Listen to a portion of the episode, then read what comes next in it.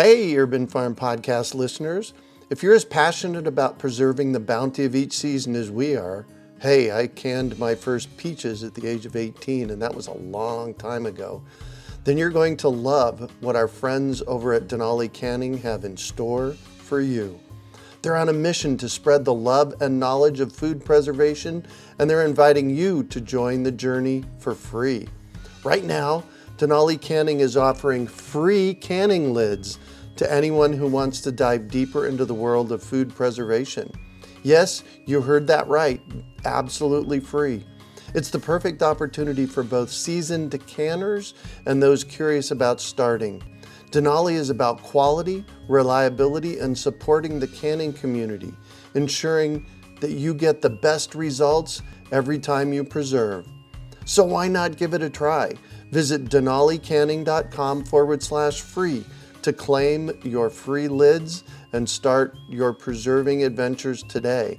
That's denali canning dot com forward slash free.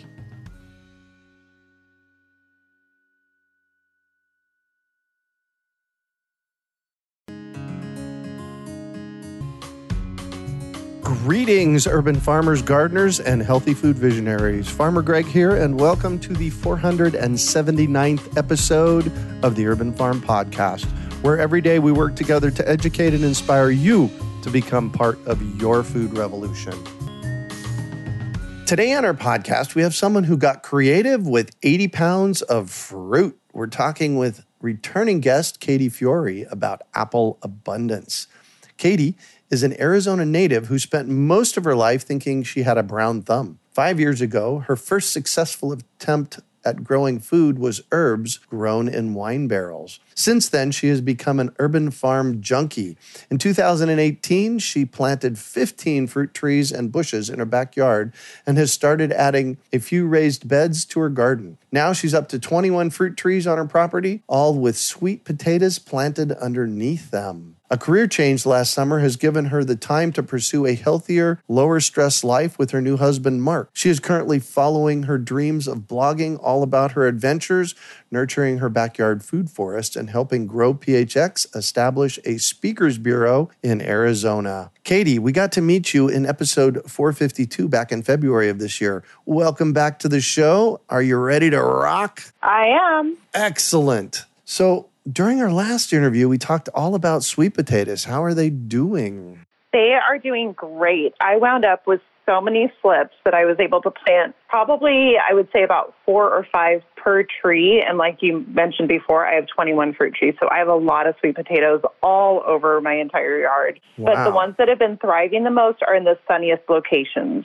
So I'm so excited because the ones in my front yard where I'm not able to do any shading, those trees, even midsummer right now, they are still sprouting new growth. And it is the hottest part of the summer right now. And the sweet potatoes underneath are just exploding and covering the ground for them. They are doing a great job. Excellent. So one of the things that we do here in Phoenix is we have a fruit tree education program where we teach people how to successfully grow fruit trees.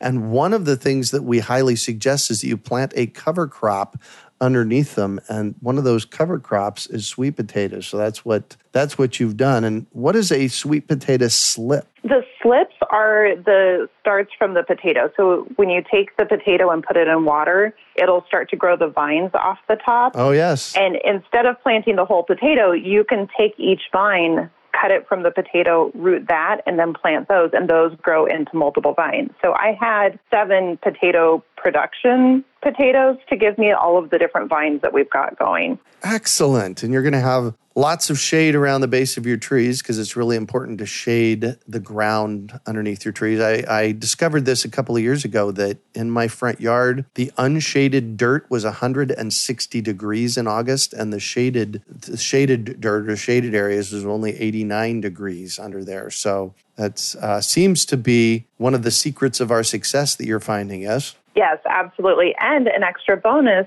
is I didn't realize that they gave off flowers, but they have little flowers that look like petunias. Oh, yes, they do. And sweet potato vines are edible. Mm-hmm. And you get to dig up some sweet potatoes at the end of the season. Yep. So they've been, they've been absolutely going gangbusters.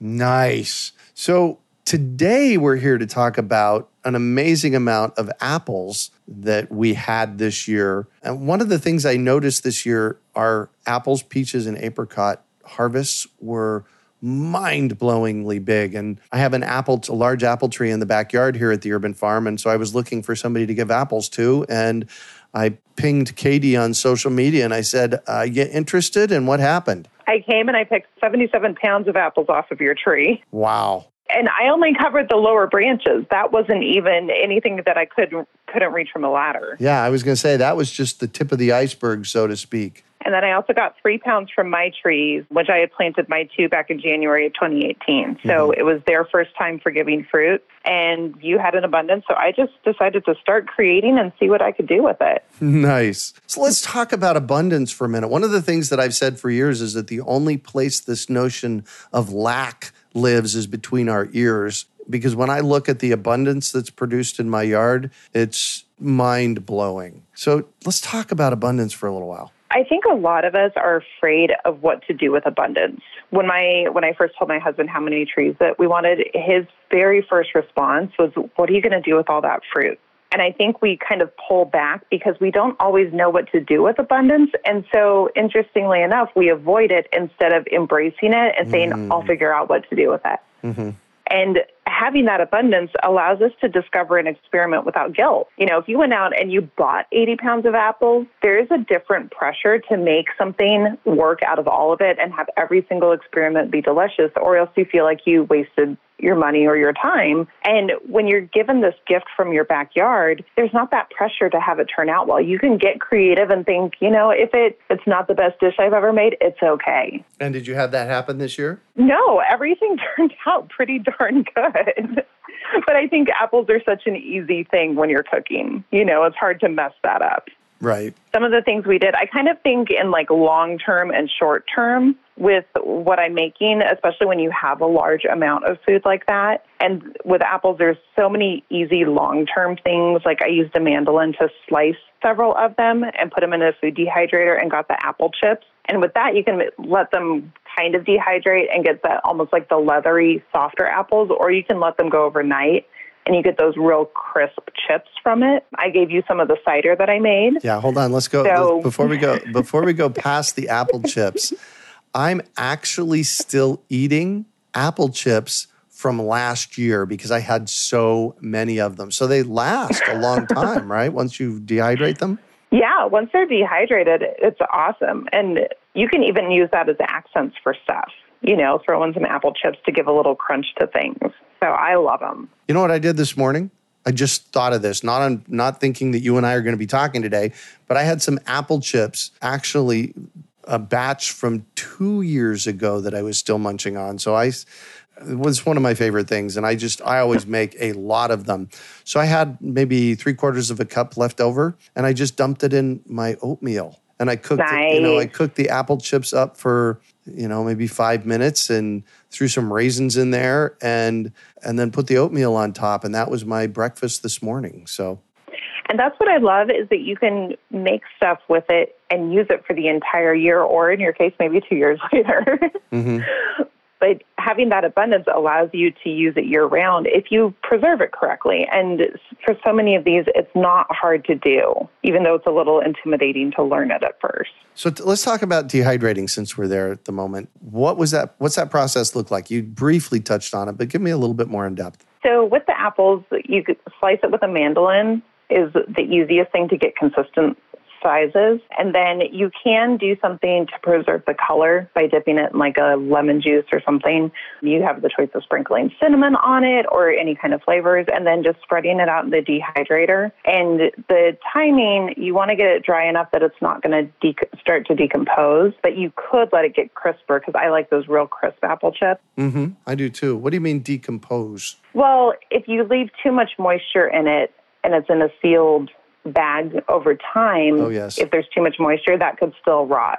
So you want to make sure that you get enough moisture out that it's at the state where it's going to preserve itself. Yeah. And I, on apple chips, I, I go all the way. Mine are, yeah. mine are chewy and there's no moisture Crispy. left in them. Hence the reason I can save them for two years if they last that long. Although the past couple of years, we've had such an abundance. It's like, just make more apple chips, Greg. Well, I love the idea because so many times you get the oatmeal with apples or fruit already dried and in it. Mm-hmm. And this way you're controlling your own and you're controlling your sugar content too. Oh, yeah. So exactly. For people who are trying to eat super healthy and low in sugar, that's a great way to do it by creating your own. Although I did add honey to it this morning. You know, I'm sure it was natural and it helps with allergies because it came from Arizona. There you go. The next thing was? Apple cider. Mm, tell me about that. For the apple cider, I use an Instant Pot just because it makes the process a little bit faster than boiling. But I went through and cut the apples into quarters, cut the core out, um, and then put it in skin and everything, and added some of the cinnamon, some of the different spices, and covered them with water, and then just set them for about half an hour in the Instant Pot. And through that process, it pulled the flavor out of the apple and into the water. And basically all you do is you drain the cider off and then you get the extra apple solids. And what I did with those, because they were so cooked through, that's what I used in my apple butter. So I oh. took the apple solids out of that, nice. Kept the juice from the cider, and then I used an immersion blender on the solids and used that as the base for my apple butter. And then added a couple more spices to that and a little bit of the, the cider. And all of a sudden, I also got apple butter out of the same batch. Wow. So made apple cider, which you did mm-hmm. give me a jar of. Thank you very much. And with the leftover stuff, that's, that's the thing that we often forget. Is what do you do with the extra stuff? And in permaculture, I like to call permaculture the art and science of working with nature. We don't look at anything as waste. We look at it as how can we use it? And that was a really brilliant step to take to make the apple butter. And even the cores that went into my compost. So every part of the apple got used either in my cooking or will be used in the garden. Nice. Here at the Urban Farm, I have an apple cider press and an apple crusher to make apple juice or apple cider for that matter. And I'm pretty sure you borrowed mine from me to process some of these seventy pounds of apples. But what I just heard you say was that you put apple cider in a pot and cooked it. Tell me, tell me, I know you used the apple press. What's the difference in, what did you do there? So with the apple press, I borrowed two things from you. There was a crusher, and for that, you can put the apples into it whole, core and all, and that there's a crank, and then it spits it out, and it's all crushed up. And then I also borrowed the press from the Cool Tool Shed, which is basically a little wooden barrel on the outside, and then there's a crusher, like a press that goes down like a flat circle, and as it screws in, it goes down and compresses the crushed apple inside and has all of the juice flow out. So from that, I made apple juice, which if you want to get a little bit fancy, you could convert that into a hard apple cider or mm. into like an apple wine. Mm-hmm. But the difference between that and the cider that I made in the Instant Pot is I just kept that juice fresh and I didn't add any flavoring to it. For the cider that I made in the Instant Pot, I added ground cinnamon, allspice, and just a little bit of sugar. So they're kind of a different taste profile to the two. Yeah. Yeah.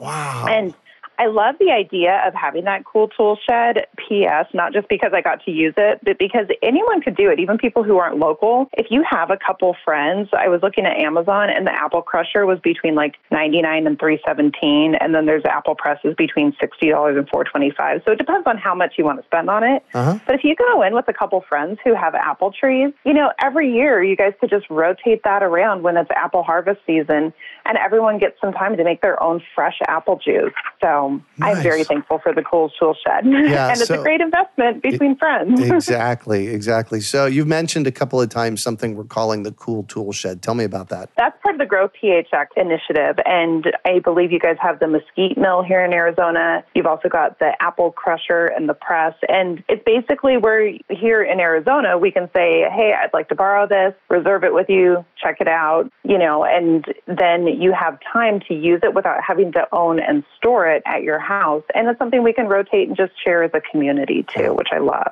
Yeah, that's that's been a passion project for me for a while to set up the Cool Tool Shed for things like dehydrators. I, you know, I have a three hundred dollars dehyd- stainless steel dehydrator that's got almost two cubic feet in it, which is huge for a nice. dehydrator. Yeah, that'll also be in the tool, the Cool Tool Shed. So that's amazing. And I love that, you know, because when you, we do stuff like that and we can just share with each other, mm-hmm. it benefits everybody. It's yeah. not like we're going to be dehydrating or pressing apples every day of our lives. Right, exactly. All right. So apple sauce. You also made some yeah, of that? Yeah, I also made the applesauce. You got a jar of that. And for the applesauce, kind of the same thing where I cut it into quarters, took the core out, and then just left the skin on. For that, I only added a cup of water when I put it into the Instant Pot. And from it cooking down, the rest of the water for the sauce was created. But I love that because you can control your sugar content. Yeah. And when you have the applesauce, like you can use that all year long in recipes. There's so many different things that you can make with the apples. And this way, when it comes time for fall, because for us in Arizona, we've got to get the fruit off the trees before July when it really gets hot and starts baking it on the trees. Mm-hmm. But we can still have that fall apple experience by preserving it through applesauce. And prior to doing this, I literally learned the week before how to can stuff. So it's not like I'm a canning expert. You can buy a set, a canning set with like the pot and all the little utensils for thirty-five dollars on Amazon. Yep. And literally, like I learned the week before how to do canning stuff with some of the preserves. I listened to your Pomona Pectin podcast episode and was inspired. Yep. So I learned how to do that. And then when you sent out the text, I was like, oh, I have all of those tools now. Yes, please let me learn how to make applesauce. So that was my first adventure and foray into applesauce and canning just in the time when, when I had collected all that fruit from you. Wow. But your house smells heavenly.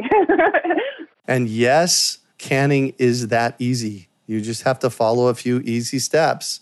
People are so mm-hmm. afraid of it, you know? Yeah.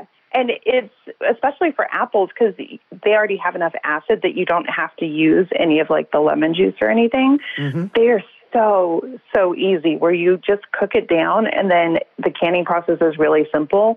You just have to do it once or twice to feel confident that you know how to do it and that it works. Really, that's the only like thing to get over is get over yourself and just try it when it comes to canning. Right, exactly. Well, and you know that you can use your Instant Pot for canning, right? No, I haven't tried that. Yeah, yeah. For the pressure yeah. canning? I have a, I have an actual pressure canner from, I don't know, I've had it for twenty plus years. And Kari, our friend Kari Spencer, said, Greg, I just use my Instant Pot for pressure canning. It's like, nice. Well, that makes perfect sense. I will have to use that for stuff in the future and yeah. explore that because I did not realize I could use that tool as well. Yeah, exactly. That's awesome. So out of eighty pounds of apples, what did the end abundance look like? I had, well, that's not even counting like the short-term things that I made out of it. Well, all right. Had, tell me about those. I had probably like eight jars of applesauce. I had a whole bunch of the apple butter that I gave away. And I had probably six jars of the, the big jars for the apple cider. Mm-hmm. But I also made an apple bread.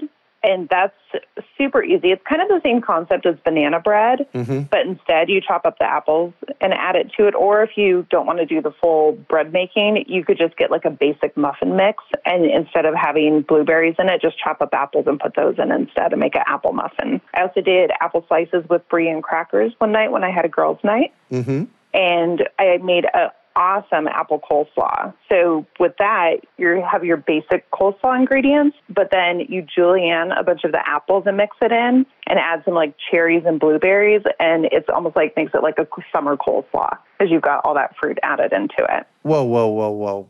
I, I'm sitting over here with my jaw on the floor. It's like, what? You made yeah, coleslaw totally out together. Of apples.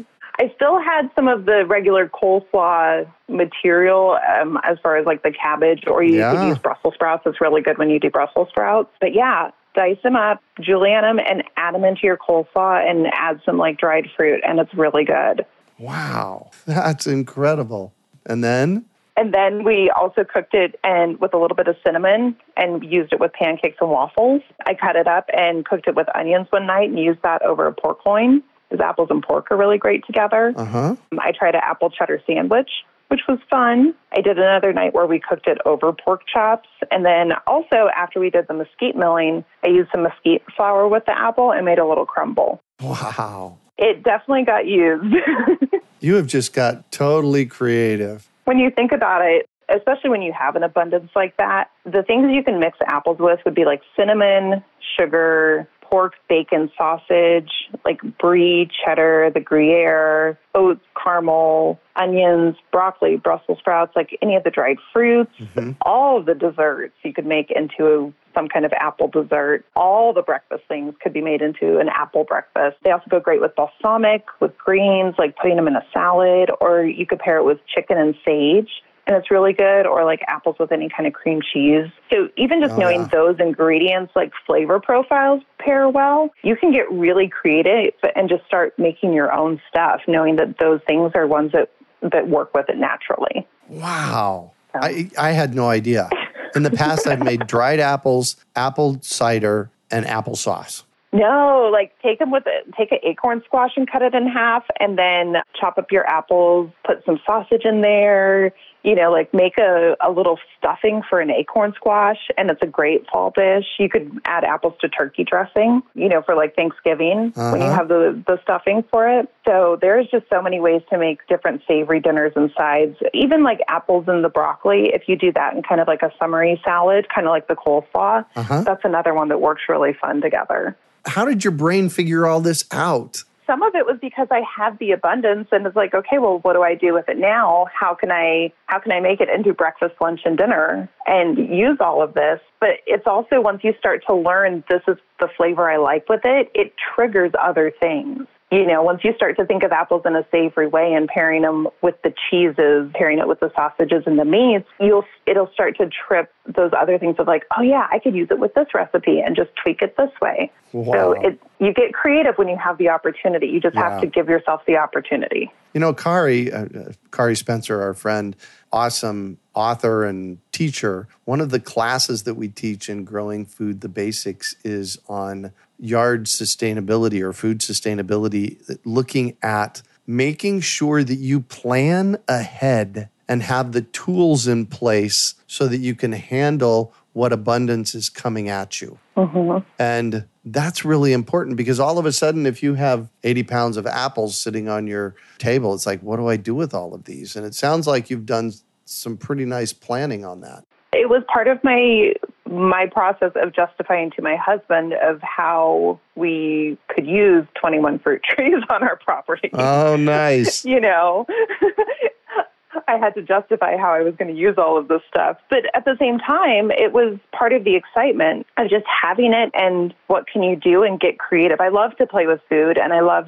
to experiment and come up with new things. And it, it allows me to do that. And I was very lucky that you had some extra. And that's one of the things when you've got extra fruit and you have that abundance, even if you didn't plan for it, partner with a friend. Maybe they want to get creative with you or they want to take stuff and, you know, help you out like I did with your crop. Mm-hmm. But you don't have to be afraid of having the abundance.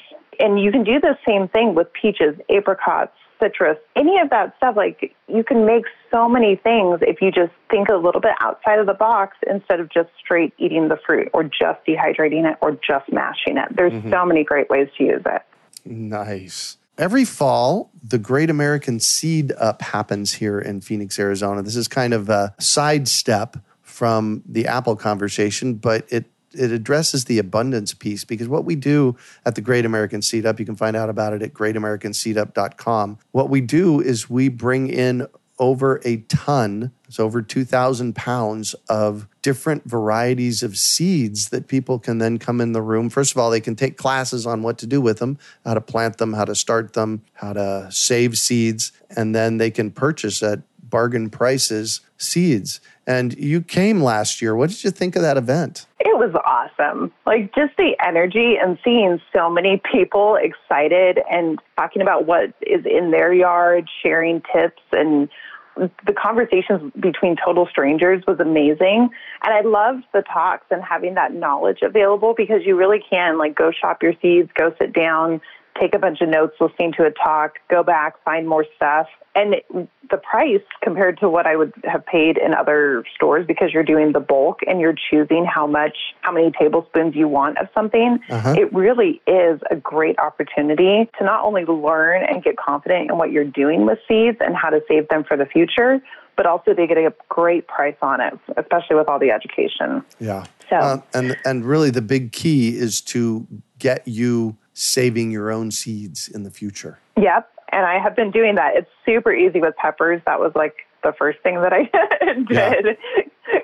But peppers, squash. I have a Hubbard squash growing in my yard right now. Oh, nice. Um, that is from seeds that I saved. I got the squash at a farmer's market locally and then saved the seeds and used it. So it's it's good. I've got a watermelon right now that's going gangbusters in the nice. backyard from seed up seeds. But again, it's that abundance and what do you do with it? And it's easy once you start to think out of the box. Like the watermelon, you can do an awesome little salad and put watermelon, fresh mint, feta cheese, and balsamic vinegar. And oh like gosh. that alone is an awesome little summer salad. Yeah. You are so creative when it comes to making up stuff out of your yard. That is so cool. It's awesome to use it. That's one of my favorite things is being able to walk in the backyard and pick something off of a tree and then like do not even farm to table, but just like yard to table. Yeah. Well, and there's so much that, you know, there's, again, it's the abundance thing. And there's always something to eat in the yard here at the Urban Farm. I've designed it and, and planted it that way. And that's the great thing is if you can think seasonally, you know, what is your yard producing that seasonal yep. season and eat to match it? Like you're not only looking forward to fall because that's the time when you harvest your sweet potatoes or whatever it is that you're bringing from your yard at that point, mm-hmm. or summer is peach season. So it gets you excited about what's coming up, but also you can be very strategic and make sure you have that abundance at all times of year available. Yay. Successive planting. Yes. And then you know it's fresh. Yeah, exactly. Planting your garden so that you always have something to eat. Mm-hmm. And you can get that even in the summer in Arizona. Yeah. You can still get that. So I'm going to shift on you. And as a returning guest, I'd like to have you share about a vivid childhood memory associated with food. So this might explain a lot, or it might make people think you have no taste buds. But one of my first childhood memories when it comes to food was that I my mom would do a lot of like frozen foods that she'd warm up in the microwave. Uh-huh. And I think like, you know, my grandparents' generation, it was a lot of the canned vegetables. For my childhood, it turned more into like frozen veggies in bags that you would reheat. And now it's shifted much more to like that fresh emphasis. But as a kid, it was a lot of like frozen peas and broccoli. Mm, and yuck. For the peas, I actually didn't like them cooked. I preferred them frozen on my plate. So she would literally just take the peas out of the freezer, pour them on my plate. And that's how I liked it. Wow. Because I didn't, I didn't like them cooked. But the funny thing is, I think because I grew up eating that way and so much was frozen or like cooked and prepared, like the novelty of the freshness and knowing how fresh it is is really one of the things that I enjoy, having the food available and being able to bring it in, knowing it's fresh. And the taste is is better too. So yeah, frozen peas was my jam when I was little. Well, and it make honestly, it makes perfect sense. They're sweet, they're small, and mm-hmm. I'm an ice chewer, so... They have a fun crunch. Exactly. They have a fun crunch to them, so it, it actually makes perfect sense. Yes, and I do still like frozen fruit in, as a way to cool down my wine. I mm. will say that. Yes, of course. Freeze some grapes or cherries and then put it in there. If you need to cool something down quick, it is perfect. Oh, nice.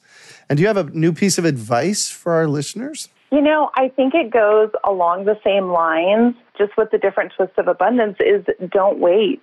You know, don't wait to start doing it. And there's so many people who say, I'll wait to do this when. But what you're really doing is you're cutting down the amount of time to enjoy that thing throughout your life. So whether it's travel, life experiences, planting something in the garden, anything that you've dreamed of doing, stop putting it off, because that gives you, if you just start doing it now, there will never be a perfect time for most things. So if you just start doing it, it's going to give you longer to enjoy it. So be strategic, be smart. Don't start planting things that aren't going to be smart to plant right now, but look at your next year, plan it out, see when you should be putting everything in the ground, get everything ready, get your soil right, and then just start doing it and don't wait. Awesome. Awesome. Well, thank you so much for joining us on the show today, Katie. Thanks for having me back to chat about apples. Yeah, you bet. So how can our listeners get a hold of you? Um, I have my website, which is adventurista a z dot com, A D V E N T U R I S T A A Z dot com. I'm also on Facebook, Twitter, Instagram, or Pinterest under Adventurista A Z, or shoot me an uh, email at katie at adventurista a z dot com. Awesome. And you can also find show notes from today's podcast at urbanfarm.org forward slash 80 pounds. We are your urban farming. I know, pretty good, right? Yeah. We are your urban farming resource. You can find us on iTunes, Google Play, Stitcher, iHeartRadio, and everywhere podcasts are found. Also visit urban farm dot org to find articles, webinars, courses, and more. And if you'd like to hear more from Katie, you can find her on our four hundred fifty-second podcast episode at urbanfarm.org forward slash sweet potatoes. Well, that's it for today. Thanks for joining us on the Urban Farm Podcast. We hope you enjoyed today's episode of the Urban Farm Podcast. Remember to listen for tips, advice, and resources to help you on your journey with urban farming. You can find us on the web at urban farm dot org or send us an email to podcast at urban farm dot org. In the words of Vincent van Gogh, great things are done by a series of small things brought together. Be encouraged that with each lesson learned and skill developed, you are one step closer in the direction of your dreams. Hey, Urban Farm Podcast listeners. If you're as passionate about preserving the bounty of each season as we are, hey, I canned my first peaches at the age of eighteen, and that was a long time ago. Then you're going to love what our friends over at Denali Canning have in store for you. They're on a mission to spread the love and knowledge of food preservation, and they're inviting you to join the journey for free. Right now, Denali Canning is offering free canning lids to anyone who wants to dive deeper into the world of food preservation. Yes, you heard that right. Absolutely free. It's the perfect opportunity for both seasoned canners and those curious about starting.